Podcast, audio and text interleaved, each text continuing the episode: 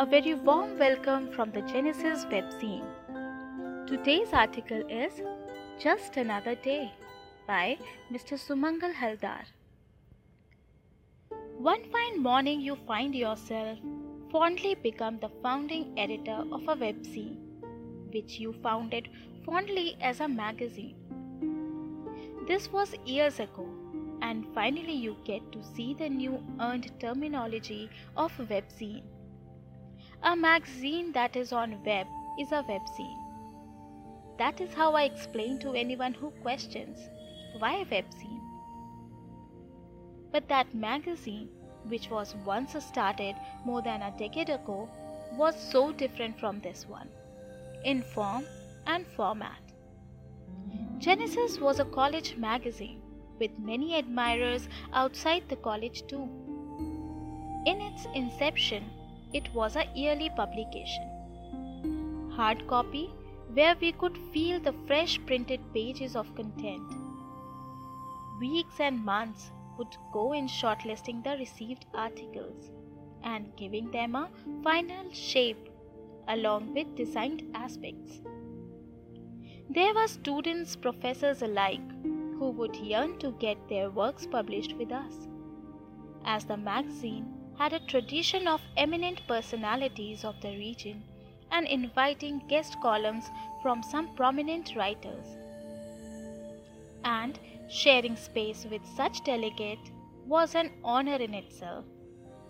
Yes, we had many received submissions to choose from and finally did arrive at the annual edition of Genesis, a Caravan magazine. Genesis Webzine, born in pandemic, is different from its predecessor. It is published online. It is not limited to a college. It is not run by a college. It is run by professionals out of college, excelling in their own domains. As we mention in our team's page, we are a group of nearly forty professionals spread all across the globe into different work domains. I think that is enough as an introduction. Let me come to the point as to why I am telling you all this thing.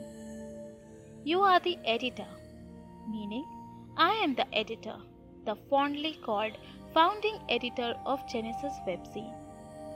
And one fine day, the managing editor of the webzine writes to me and conveys, we lack a contribution for the coming month's slot. She certainly wants me to fill that, and as a responsible founding editor, I will have to comply. As most of our community contributors reply when approached for an article, citing how busy they are. Well, yes, I totally agree they are. How dry they are in terms of creativity. I sometimes agree, et cetera.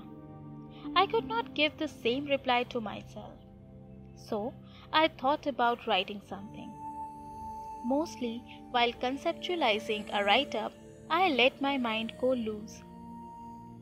As, at some point of time in my life, I had learned about stream of consciousness technique in writing. So, I thought of implementing the same. I started looking around, searching for a topic. In the corner of the room, there was a tiny commotion. The youngest amongst the three was giving a discourse, wearing a short pant and a vest, standing in the corner of a bed, in full flow, using the art of kinesics and proxemics as much as he could. His speech was focused. In the audience were his two elder brothers, attentively listening to what he has to say, one sucking his lower lip, as he usually does when he is lost in something, while the other one sat scratching his small bulging tummy. In this natural interplay was the creativity of life, unfolding in all its grandeur. I wondered what all has this young boy of seven has to say. with all the ability of a professional orator, as much as it was visible, which most of us crave to imbibe and learn. We take professional trainings for the same, and I earn my living by giving such trainings. Few months back, one of my students, the first to celebrate motherhood, shared some beautiful videos of her daughter. I could see how articulate and expressive that young lady is, where, through her article, she had reminisced upon the pristine moments of raising her daughter right after giving birth to her. In a moment of flashback, I could remember that girl as a student, attending the professional communication classes taken by me. In yet another instance, a student had written her relationship with her mother, and I could visualize her in my class speaking on some topic. Likewise, many such instances with particular students back when they attended the college could make me firmly give a judgment that they would win all the accolades, not, deco- not only because of their age, but their ability to express that was par excellence. The pondering has led me to a labyrinth of questions like, with age, do we lose this ability to express? Where does it go?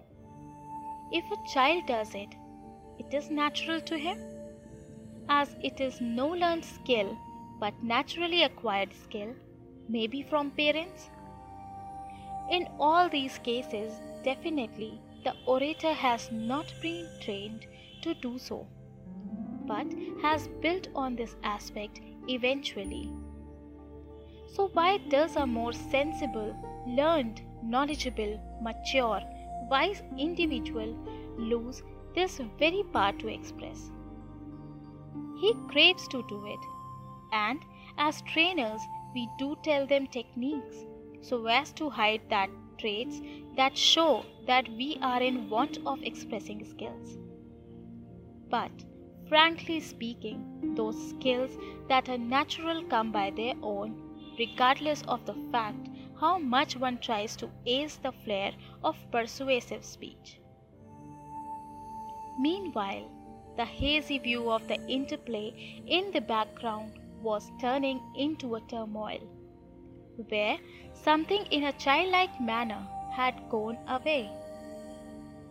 I was required to put on the mantle of a referee and relieve myself from the grab of an editor.